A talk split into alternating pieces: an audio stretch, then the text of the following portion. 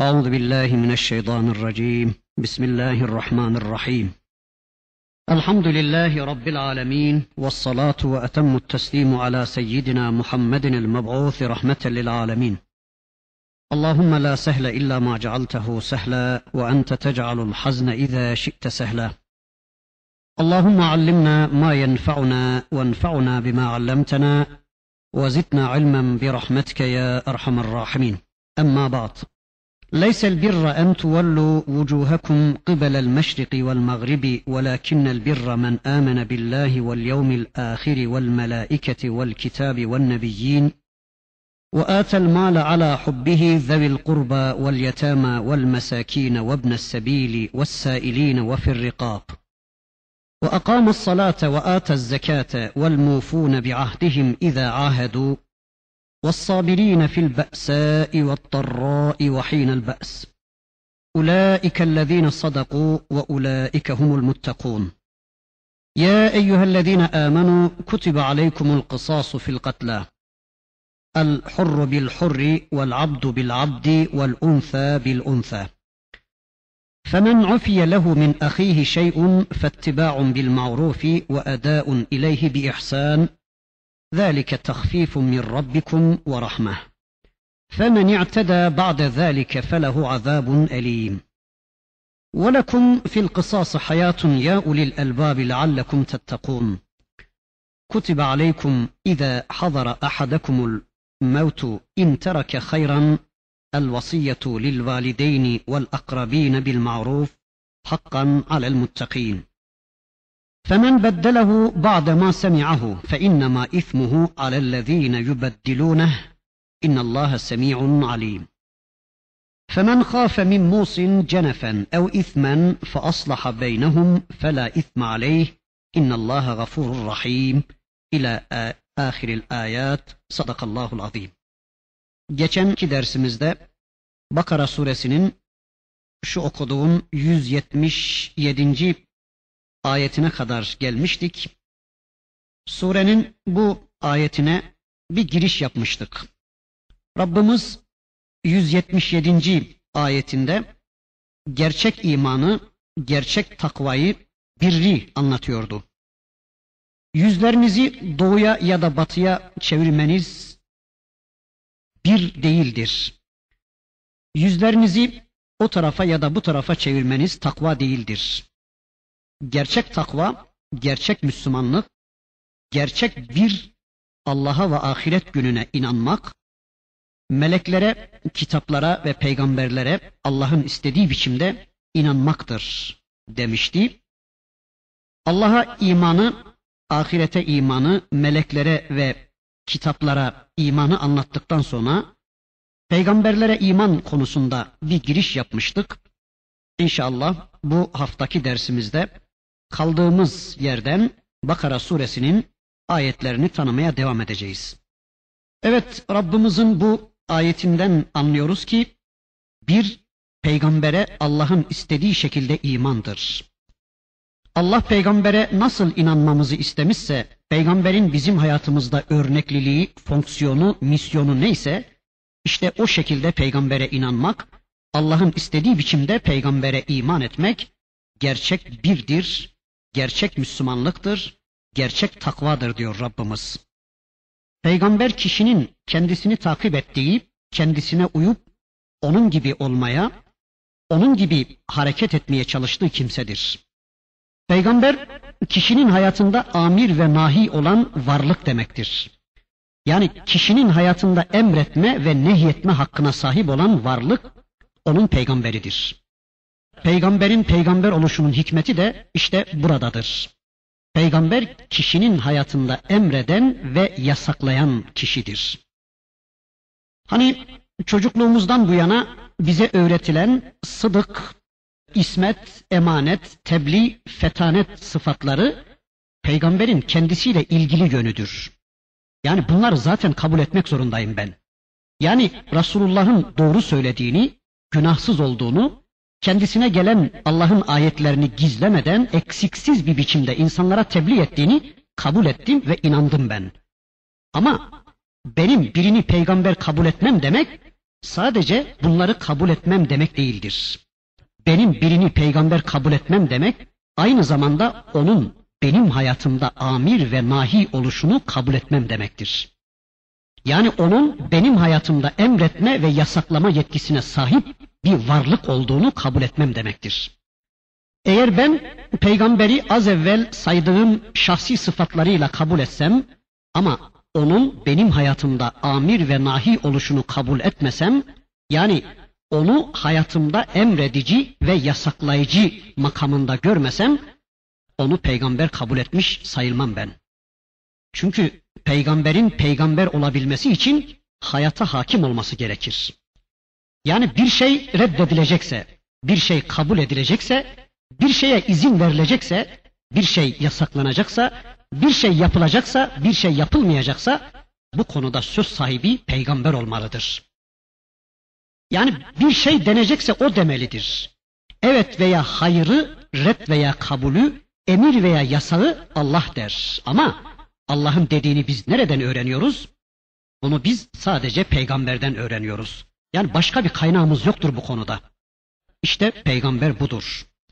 Yani kişinin hayatında bu derece hakim olan, bu derece kendisine uyulan varlık demektir peygamber.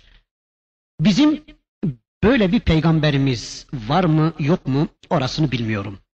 Çünkü hayatının her bir bölümü bizim için örnek olacak bir peygamberin hayatının tamamının bilinmesi gerekmektedir. Yani hayatı bilinmeyen bir peygamber nasıl örnek olacak da? Peygambere iman konumumuz, makamımız, toplumumuz hangi peygamberin konumuna, hangi peygamberin toplumuna benziyorsa o toplum içinde o peygamberi örnek alarak o peygamberin rolünü üstlenerek bir hayat yaşamaya e, çalışmak zorundayız.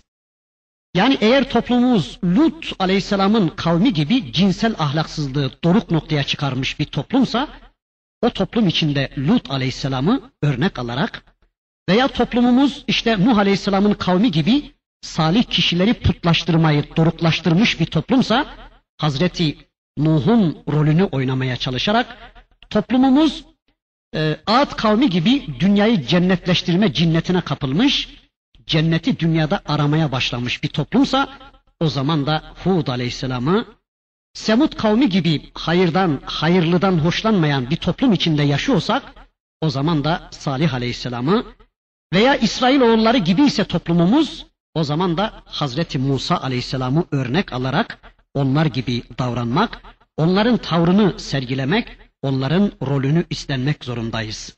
İşte peygambere imanın manası budur. Esasen bugün çevrelerinde örnek şahsiyet arayan kimseler peygamberleri tanıma zahmetine katlanmaktan kaçan insanlardır. Yani bugün bakıyoruz insanlar örnek şahsiyet arıyorlar. Aman gidelim filan zatla bir tanışalım. İşte Erzurum'da şöyle bir zat varmış gidip bir görüşelim.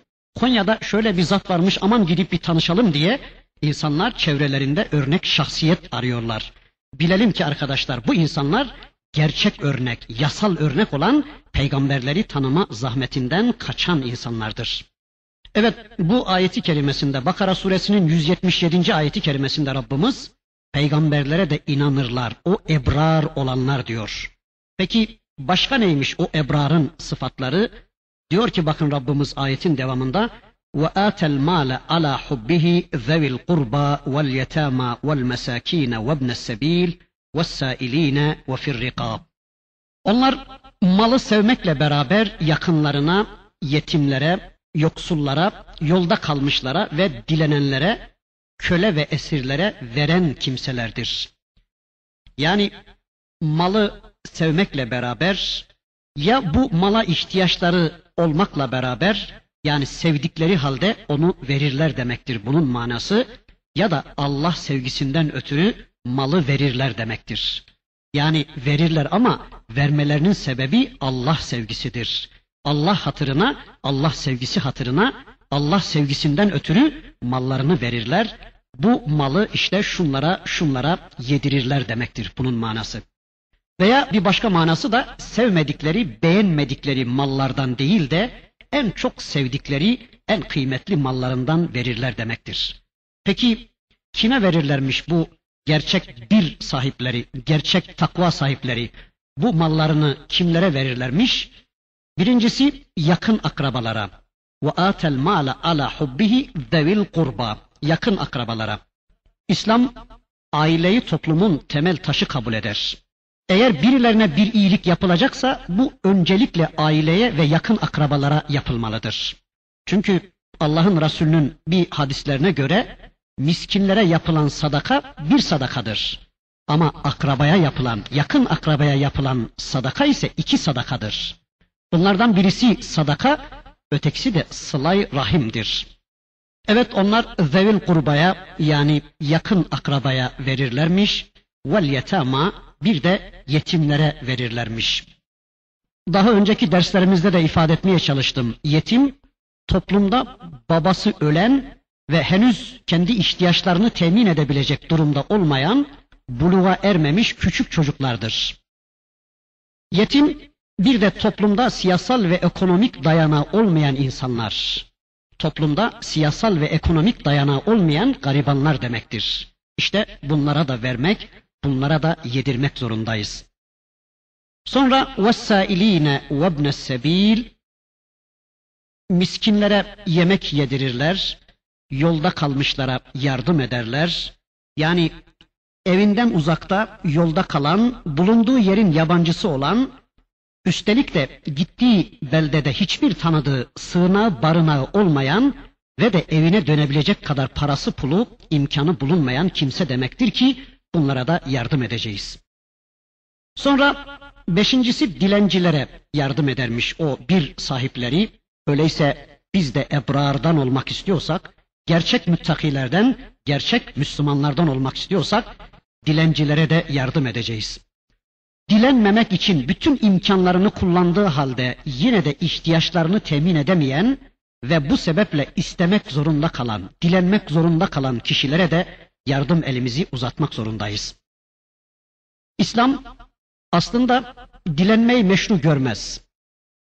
İslam toplumunda çalışıp kazanabileceği halde dilenen bir ferdin varlığı asla düşünülemez. Yani hem dilenen açısından bu böyledir hem de o toplumun zenginleri açısından buna imkan yoktur. Evet, o bir sahipleri, takva sahipleri, gerçek Müslümanlar dilenenlere de verirler, dilenenlere de mallarından yedirirler. Sonra altıncısı köle ve esirlere verirler diyor Rabbimiz. Bundan sonra yine bir sahiplerinin, takva sahiplerinin özelliğini saymaya devam ediyor Rabbimiz. Bakın şöyle buyuruyor. Atez zekate vel mufun bi ahdihim iza ahedu. Onlar namazı ikame eden ve zekatı veren, söz verdikleri zamanda ahitlerini yerine getiren kimselerdir. Söz verdikleri zaman da sözlerini yerine getiren, ahitlerine sadık kalan kimselerdir. Evet, bir sahiplerinin bir başka özelliği de burada geliyor. Bakın, namazı ikame eder onlar. Ve akamus salate. Onlar namazı ikame ederler. Namazı ikame demek, onu bir takım hareketler manzumesi olarak değil veya sadece şekil olarak belli bir yöne yönelmekten ibaret olarak değil, dinlerinin direği olarak, sosyal hayatlarının düzenleyicisi olarak namazı ikame ederler. Yani bedenlerinde Allah'ı söz sahibi kabul ederler. Zaten namaz bir bakıma kişinin bedeninde Allah'ı söz sahibi kabul etmesinin ifadesidir. Namaz kılan bir Müslüman benim bedenimde Allah söz sahibidir. Bedenimin bütün azaları konusunda söz sahibi Allah'tır diyor. Böylece tüm bedenini Allah'a kulluğa tahsis ediyor. Atez zekate bir de onlar zekatı verirler. Yani mallarında da Allah'ı söz sahibi kabul ederler. Mallarının sahibi olarak bildikleri ve iman ettikleri Allah'ın hakkı olarak mallarının zekatını da verirler. Veya namazla Allah'tan aldıkları mesajı Allah kullarıyla paylaşmanın kavgası içine girerler. Yani namaz Allah'tan mesaj alma makamı, zekat da Allah'tan alınan bu mesajı toplumla paylaşma, çevremizdeki Müslüman kardeşlerimize ulaştırma makamıdır. Bir de vel mufune bi ahdihim iza ahedu söz verdikleri zaman da ahitlerini yerine getiren insanlardır onlar. Birincisi Allah'a verdikleri ahitlerini yerine getirir onlar. Yani Allah'tan başka Rab kabul etmezler. Allah'tan başka ilah kabul etmezler. Boyunlarındaki kulluk ipinin ucunu Allah'tan başkalarına vermezler. Allah'tan başkalarının çektiği yere gitmezler. İradelerini Allah'tan başkalarına teslim etmezler. Allah'tan başkalarının kapısında el açıp dilencilik yapmazlar.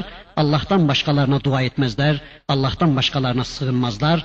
Böylece Allah'a verdikleri ahitlerini yerine getirirler. Bir de kendi aralarında birbirlerine verdikleri ahitlerine de riayet ederler.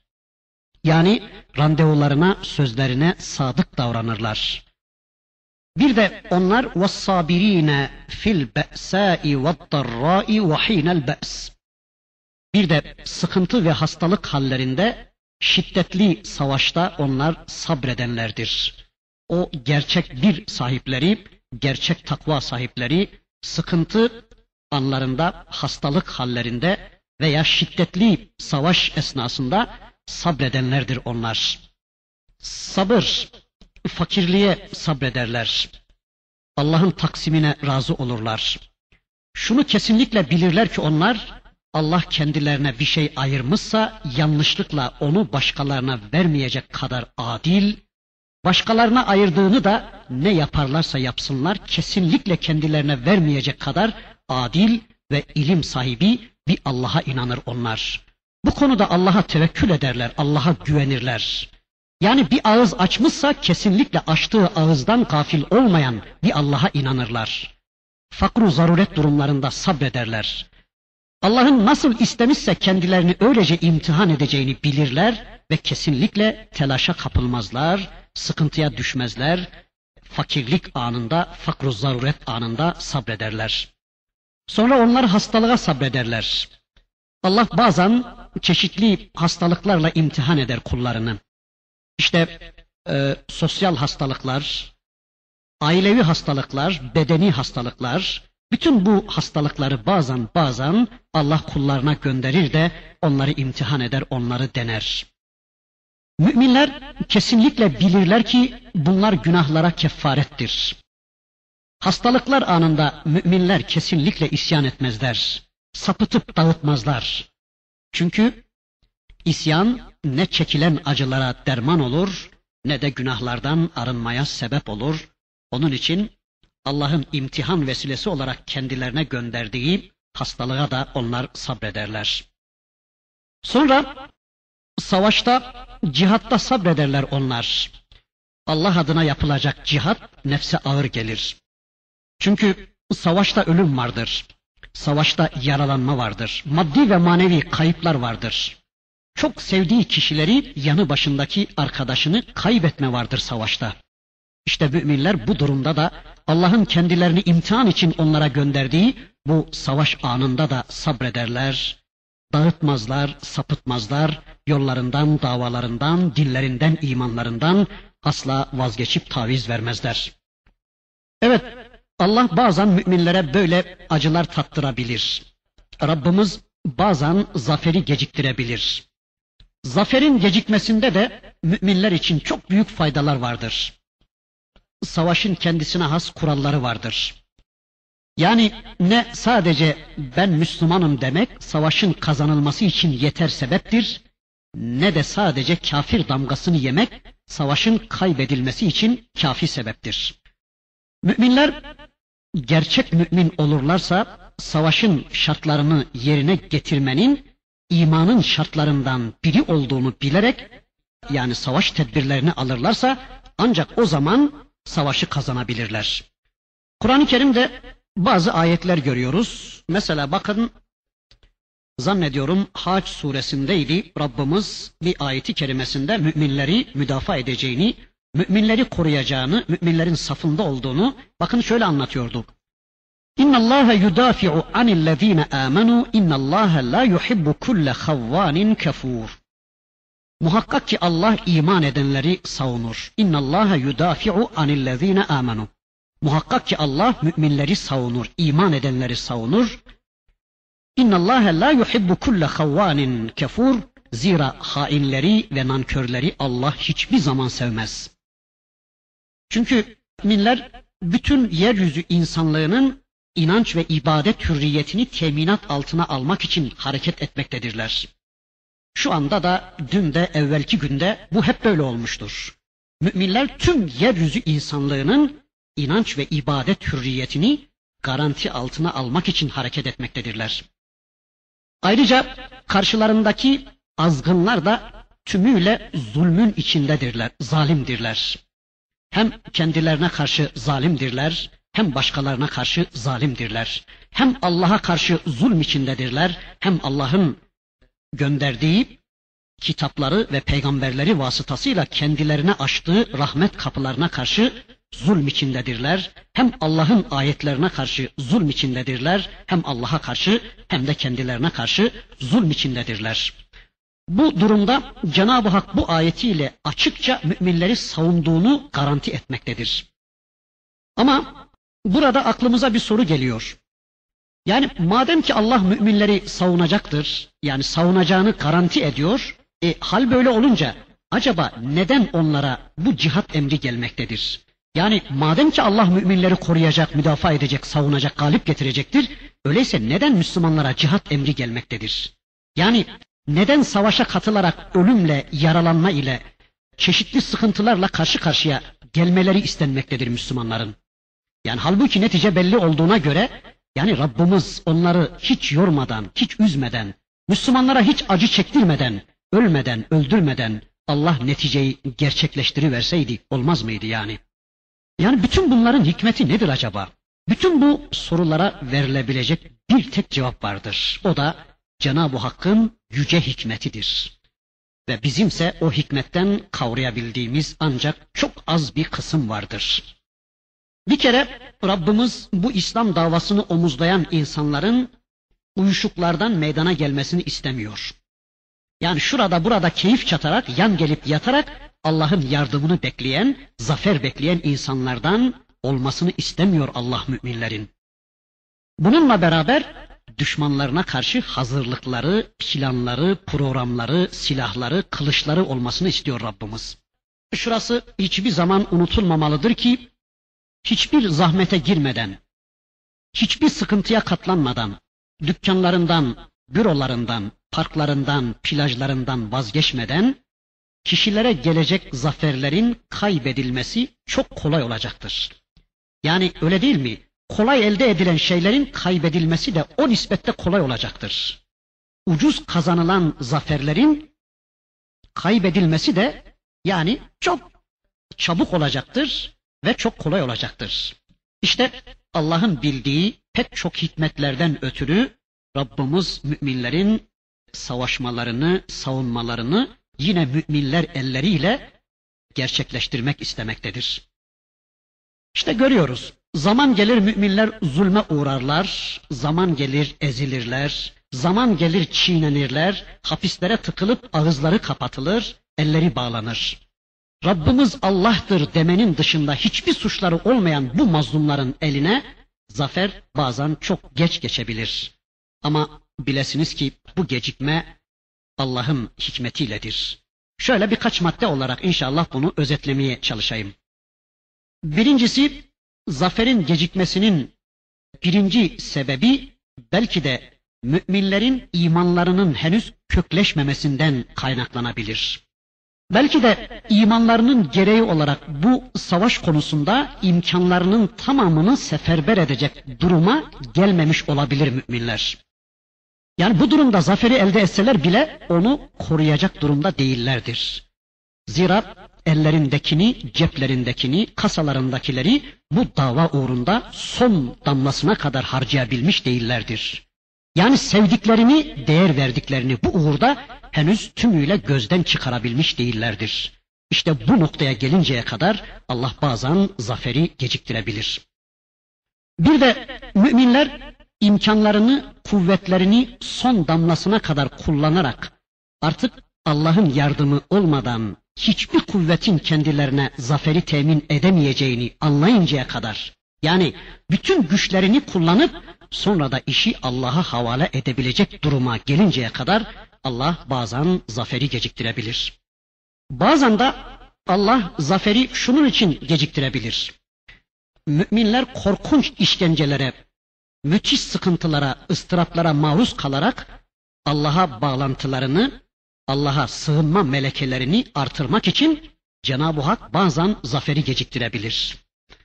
Hani yıllar yılı alnı paslanmışlar, vicdanı paslanmışlar, namazı unutmuşlar, Allah'ı unutmuşların cephede o zor durumda kanlarıyla abdest alıp unuttukları Allah'a dönecekleri güne kadar Allah bazen böyle zaferi geciktirebilir. Bazen de şunun için geciktirebilir Rabbimiz zaferi. İslam ümmeti henüz bütün varlığıyla savaşa katılmamış olabilir. Yani birileri bir yerlerde öldürülürken birileri bir yerlerde zevkü sefa içinde bulunabilirler. Yani işte şu anda olduğu gibi. Yanı başlarında kardeşleri öldürülürken kimileri Allah davası için bir kısım fedakarlıkları göze alabilecek noktada olmayabilirler. Bir takım hayır güçler de bulunabilir. Halbuki Allah kesinlikle hayrın şerden bütünüyle ayrılmasını istemektedir. Zira hayrın desteğindeki şerrin, Müslümanların desteğindeki batılların yıkılması gerçekten çok zordur. İşte Rabbimiz şerrin içindeki hayır birimlerinin ayrılıp şerrin tek başına desteksiz, batılın tek başına desteksiz kalacağı ana kadar zaferi geciktirebilir diyoruz. İşte şu anda da tüm dünyada Müslümanların yaşadıkları talihsiz durum bundan ibarettir. Yani özetlersek şerrin tüm Müslümanlar tarafından anlaşılmasını istemektedir Allah. Zira Müslümanlardan bir grup insan şerle savaşa kalkıştığı zaman bu şer güçler diğer Müslümanlardan destek bulabilmektedirler. Yani bazı zavallı Müslümanlar hala bu batılların hak olduğunu zannettikleri için onların yıkılıp gitmesine razı olmamaktadırlar.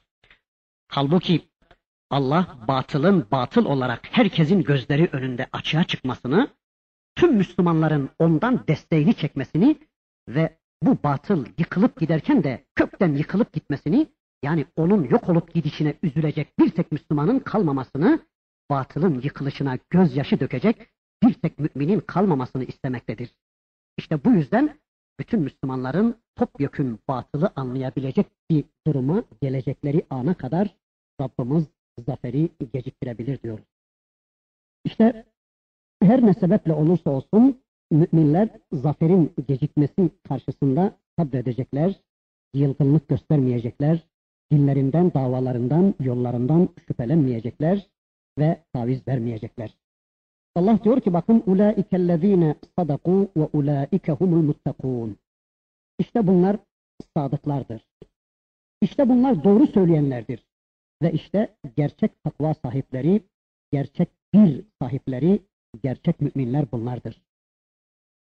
Dikkat ederseniz Rabbimiz en küçükten en büyüğe doğru sıralayıvermiş. Yani bunlara sabretmeden imanın tadını tatmak mümkün değildir. Zaten gerçek mümin işte böyle zor zamanlarda belli olacaktır. Allah diyor ki ulaikellezine sadaku. İşte sadıklar bunlardır. İşte doğru söyleyenler bunlardır. İşte sadakat sahipleri bunlardır. İşte iman iddiasında sadık olanlar ancak bunlardır. Bu sıfatları üzerinde bulunduran ve inandığı şeyleri pratiğe aktaran kişi bir sahibidir, takva sahibidir, gerçek Müslümandır. Allah bizleri bunlardan eylesin inşallah. Bundan sonra İslam toplumunda bu yasaları, bu imanı korumaya yönelik cezai müeyyideleri anlatmaya başlıyor Rabbimiz. Genel olarak Kur'an'ın ortaya koyduğu cezai müeyyideler iki kısımdır. Birisi ahirette verilecek cezalar, ötekisi de dünyada verilecek cezalar. Bakın dünyada verilmesi gereken bir cezai müeyyideyi Rabbimiz Bakara suresinin 178. ayeti kerimesinde şöylece gündeme getiriyor. Ya eyyühellezine amenu kutibe aleykumul kısasu fil katla. Ey iman edenler! Öldürülenler hakkında size kısas yazıldı. Öldürülenler konusunda size kısas farz kılındı. Hurru bil hurri vel abdu bil abdi. Hür insana karşı hür insan, köleye karşı köle, kadına karşı kadın.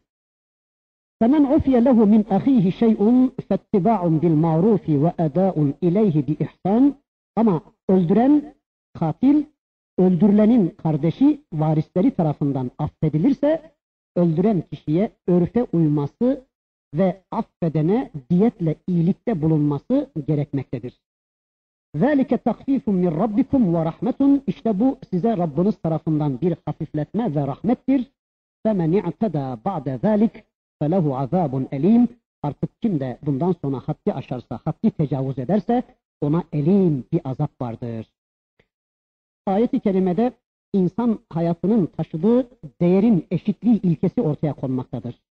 Yani öldürme sonucu ortaya çıkan kan bedeli ne öldürenin ne de öldürülenin ırkına, sınıfına bakılarak tespit edilemez. Ayet-i kerimenin nüzul sebebi hakkında şunları biliyoruz. İslam'ın zuhurundan evvel Yahudiler adam öldürenler konusunda katilin öldürülmesi gerektiğini ama diyetin öldürmeden önde tutulması gerektiğini iddia ediyorlar. Buna karşılık Hristiyanlar ise katil hakkında kesinlikle affın vacip olduğunu söylüyorlardı. Yani kan bedeli konusunda farklı uygulamalarda bulunuyorlardı. İleri gelen insanların toplumda ileri gelen insanların diyetlerini diğer insanların diyetlerinin birkaç misli tutuyorlar. Bizden bir kadın karşılığında sizden bir erkek bir kadın. Bizden bir köle karşılığında sizden bir köle bir de hür öldüreceğiz diyorlardı. Yani kendi kabilelerine mensup olup öldürülen bir kişinin diyeti için çok yüksek bir paha biçiyorlar ve öldürenin kabilesinden yüzlerce adamı öldürmeye kalkışıyorlardı. Bugün de aynı vahşeti görüyoruz. Yani bakın şimdi işte kendilerini dünyanın en medeni milleti sayan ülkeler kendilerinden öldürülen bir kişinin karşılığında öldüren kişinin ülkesinden yüz kişiyi öldürecekleri konusunda yeminler ettiklerini ve tüm dünyanın gözü önünde bunu uygulamaya koyduklarını görüyoruz. İşte İsrail, işte ABD, işte İngiltere, işte Fransa. Mesela bakın bir İsrailoğlunun karşılığında İsmailoğullarından Filistinli yüz Müslümanı öldüreceğiz diye yemin ediyor adamlar. Ve öldürüyorlar da. Köle ülkelere mensup binlerce kişinin efendi ülkelere mensup bir kişi karşılığında öldürüldüğünü görüyoruz bugün. Mesela bir İngiliz vatandaşının öldürülmesinin karşılığında İngilizlerin tüm Mısır halkından intikam aldığını biliyoruz. Veya Fransızların Cezayir ve Tunus'ta bir Fransız askerine karşılık binlerce Müslümanın kanına girdiklerini biliyoruz. ABD'de işte en yetkili bir ağzın yeryüzünde bir tek Müslüman kalmayıncaya kadar bizim savaşımız sürecektir sözünün ne anlama geldiğini böylece bilebiliyoruz. Ama daha hesaplaşma başlamadı. Hele bir hesaplaşma başlasın, yüz yılda, yüz yıllardır akıttıkları kanların hesabını vermek gerçekten çok zor gelecektir onlara. Hele bir hesaplaşma başlasın. Henüz hesaplaşma başlamadı. Ama bunun aksi olduğunda yani köle ülkelerden bir vatandaşı bunlardan birisi öldürdüğü zaman bunların mahkemeleri kesinlikle ona ölüm cezası vermemektedir. Allah buyuruyor ki bakın bu ayeti kerimede sınıfları ne olursa olsun, ırkları, milliyetleri ne olursa olsun, hangi statüye sahip olurlarsa olsunlar, öldürülen kişinin karşılığında sadece öldüren öldürülür. Başkaları kesinlikle öldürülemez. Ya eyyühellezine amenu kutibe aleykumul kısasu fil katla. Ey iman edenler, zulmedilerek ölümü hak etmediği halde haksız yere öldürülenler hakkında size kısas yazılmıştır, size kısas farz kılınmıştır. Kısas sözlükte aynıyla karşılık vermek demektir. Yani suça aynıyla karşılık vermek demektir. Yani yapılan amelin aynısını yapan kişiye uygulamak demektir. Herhangi bir hakkı o hakkın dengiyle değiştirmek demektir. Allah diyor ki el kısasu fil katla el hurru bil hurri vel abdu bil abdi. Hür hüre, köle köleye, dişi de dişiye karşılık olarak öldürülecektir. Bu ayeti kerime Maide suresindeki 45. ayeti kerime ile biraz daha açıklanmıştır. Orada da Rabbimiz bakın mealen şöyle buyuruyor.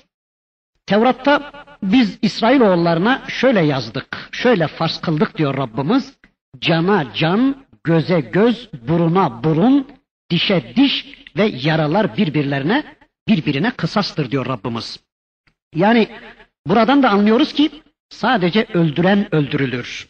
Sadece katil öldürülür, öldürenden başkası öldürülemez. Ama Allah diyor ki ayetin devamında femen ufiye lehu min ahihi şey'un ama kardeşi tarafından katile herhangi bir şey bağışlanmış olursa kısas hemen düşecektir. Bakın burada min ahihi kardeşi kelimesinin kullanılması çok calibi dikkattır. Allah diyor ki sanki burada bakın öldüren katil size çok büyük zarar vermiş de olsa, sizi çok büyük üzüntülere sevk etmiş de olsa nihayet o sizin kardeşinizdir. Sizin din kardeşinizdir. Bu sebeple yanılıp hata ederek sizden birini öldüren o kardeşinize karşı içinizde taşıdığınız intikam arzusunu yener de onu affederek ölüm cezasını kaldırırsanız bu Allah katında sizin derecelerinizi ve sevaplarınızı artıracaktır buyuruluyor. Bakın bu ayeti kerime öldürülen kişinin ailesinin katili bağışlamalarına izin veriyor. Bundan anlıyoruz ki demek ki kıtalda bağışlanabilecek bir suçtur. Yani bu durumda mahkeme illa da katili cezalandırma hususunda diretemez. Hemen kısas düşer. Yani öldürülen kişinin ailesi katili affettiği anda kısas düşer. Ama ölenin varisleri dilerlerse katilden diyet alabilirler. Maruf ölçüler içinde tabi. Ölenin varislerinden bir tanesinin bile affetmesi kısasın düşmesi için yeterli sebeptir.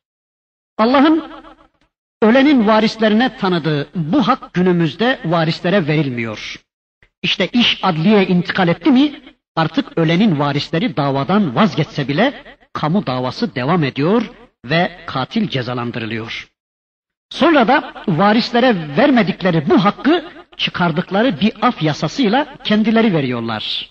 Yani yetkiyi hak sahiplerine vermiyorlar da kendileri kullanıyorlar. Sanki o katilin öldürdüğü kişi kendi babaları ya da işte kendi kardeşleriymiş de onu affediyorlarmış gibi.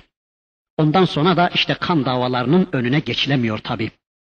Allah diyor ki bakın femen ufiye lehu min ahihi şey'un fettiba'un bil ma'rufi ve eda'un ileyhi bi ihsan.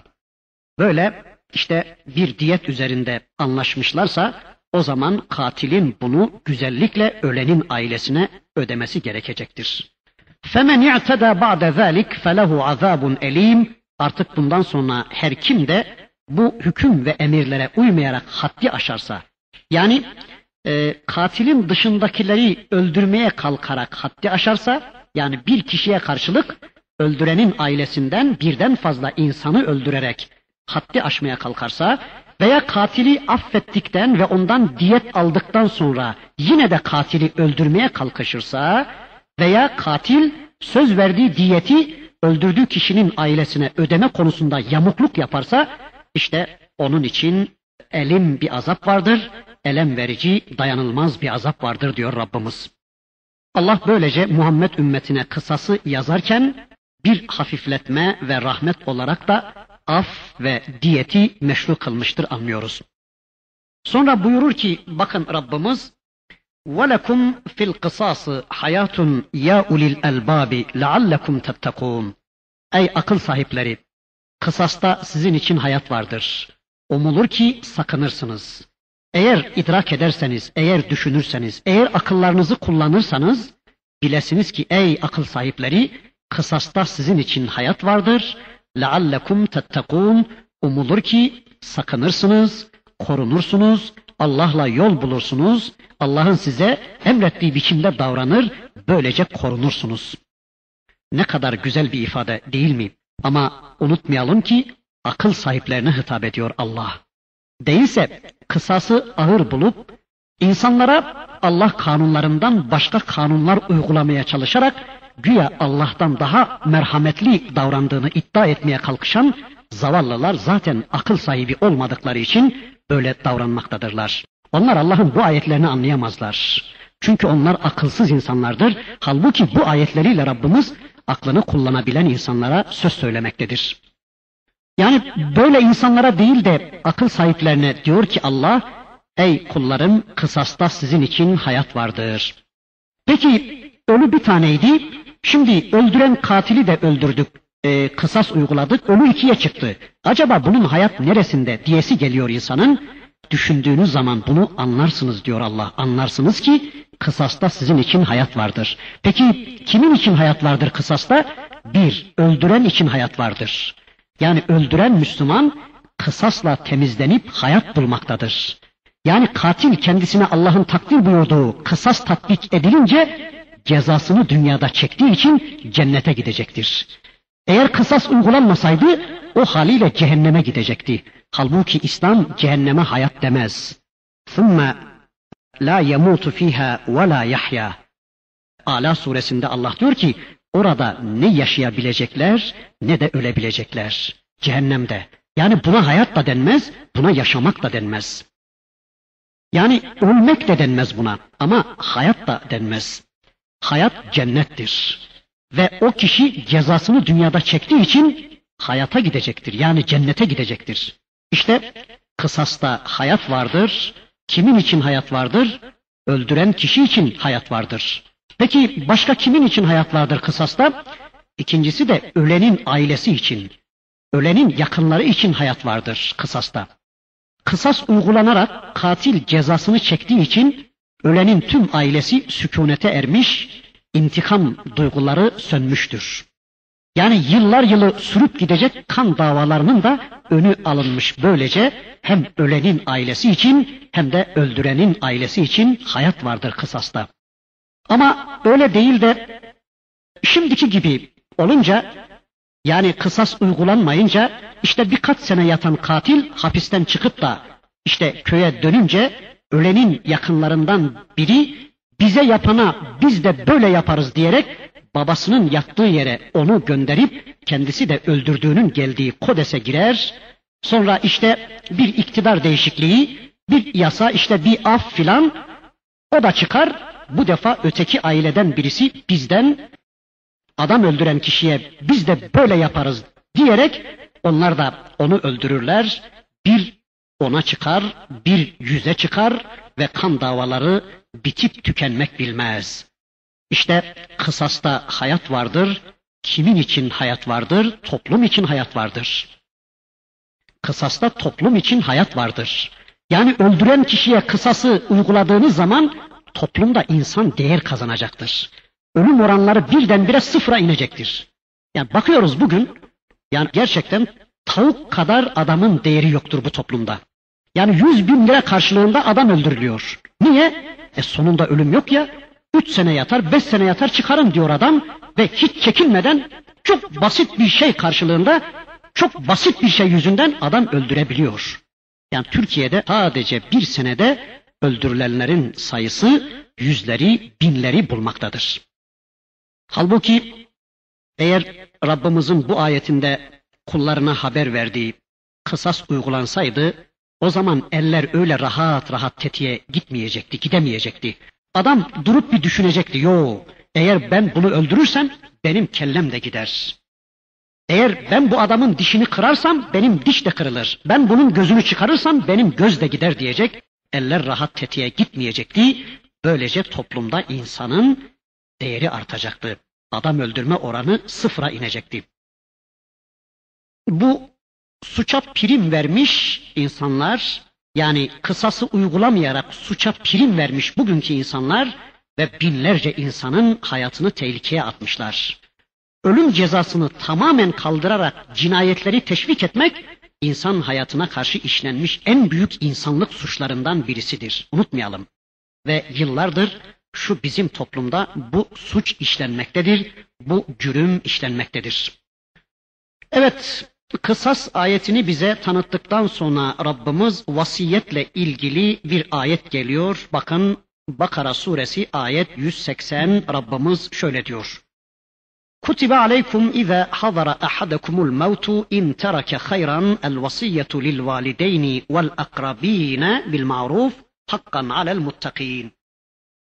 Sizden birine ölüm gelip çattığı zaman eğer bir hayır yani bir mal bırakacaksa babası, anası ve en yakın akrabaları için bir hayır, bir mal vasiyet edecek bırakacaksa kitaba uygun bir şekilde vasiyet etmek müttakiler üzerine bir hak olarak farz kılındı diyor Allah.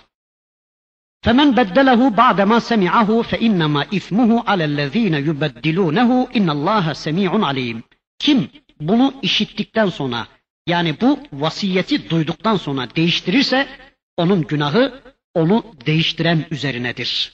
Muhakkak ki Allah işiten ve her şeyi bilendir. فَمَنْ خَافَ مِنْ مُوصٍ جَنَفًا اَوْ اِثْمًا فَأَصْلَحَ بَيْنَهُمْ فَلَا اِثْمَ عَلَيْهِ اِنَّ اللّٰهَ غَفُورٌ rahim.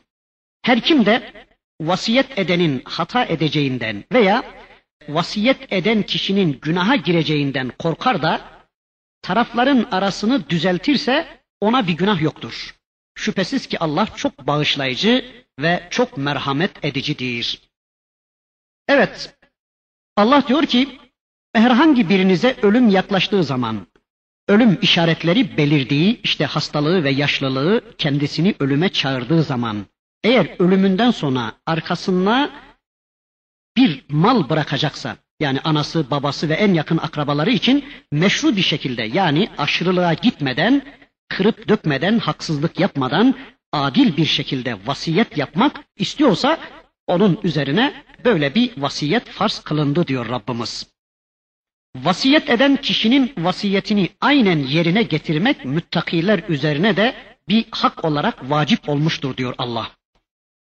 Vasiyet bir kişinin ölümle ortadan kaybolması halinde başkalarından kendisi adına bir şeyler yapmasını istemektir. Veya vasiyet öldükten sonra malına birilerini malik kılmak veya öldükten sonra malında birilerine tasarruf yetkisi vermek, tasarruf e, hakkını havale etmek demektir. Bakın Allah ayet-i kerimede diyor ki in terake hayran. Eğer bir hayır bırakmak istiyorsa buradaki hayır kelimesi mal manasınadır. Zira Kur'an'ın başka yerlerinde görüyoruz. Ve innehu li hubbil hayri leşedid ayetindeki hayır da mal demektir.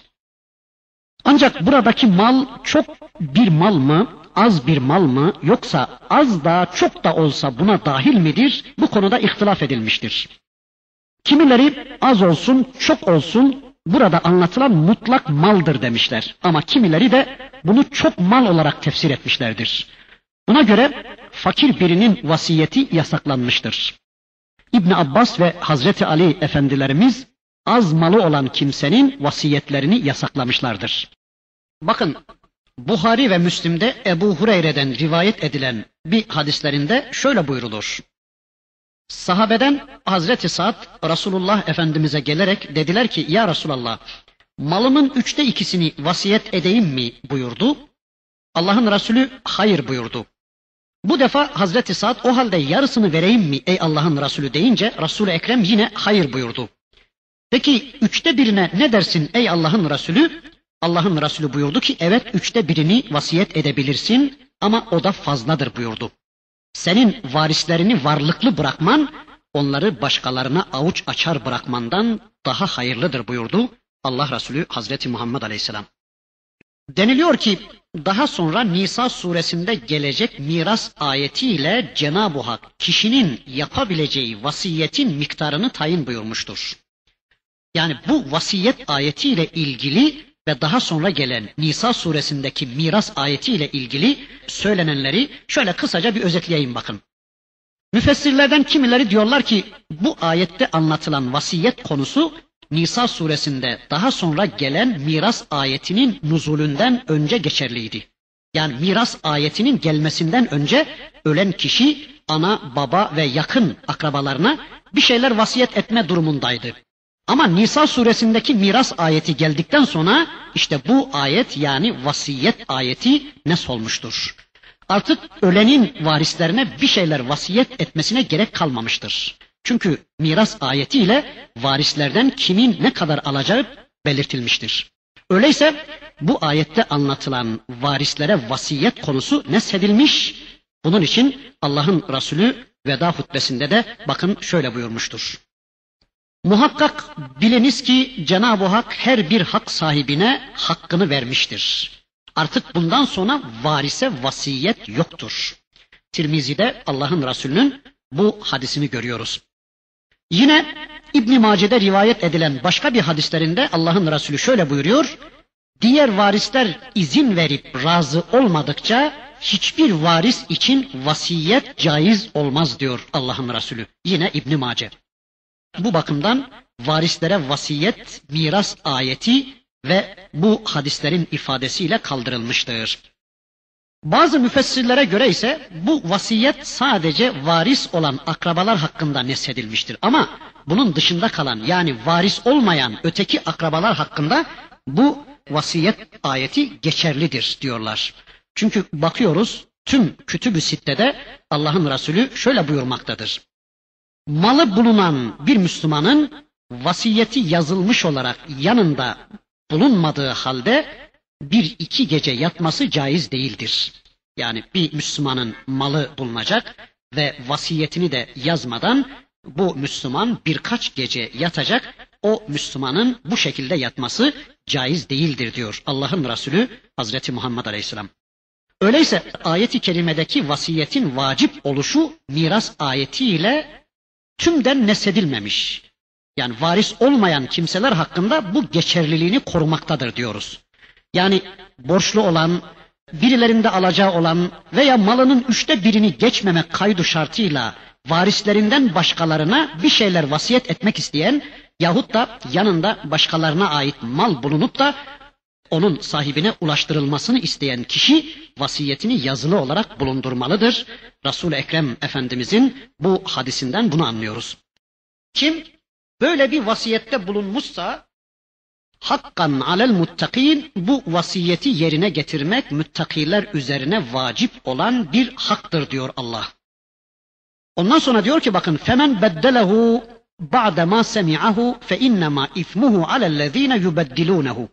Vasiyet edilenlerden veya vasiyete şahit olanlardan veya hakimlerden kim de bu meşru vasiyeti işittikten sonra bu meşru vasiyete muttali olduktan sonra onu değiştirirse veya uygulamazsa artık onun günahı değiştirenlerin üzerinedir. Çünkü Allah her şeyi işitir ve bilir. O vasiyeti de işitmiştir Allah. Onu değiştirenleri, onu uygulamaya koymayanları da Allah bilip işitmiştir. Öyleyse vasiyet edenin meşru vasiyeti mutlaka yerine getirilmelidir.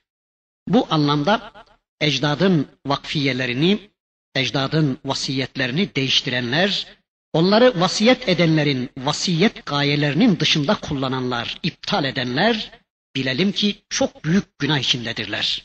İnşallah burada kesiyorum dersi. Gelecek dersimizde kaldığımız yerden devam ederek inşallah Rabbimizin öteki ayetlerinde bize ulaştırdığı mesajını tanımaya çalışacağız. Allah hepinizden razı olsun. والحمد لله رب العالمين.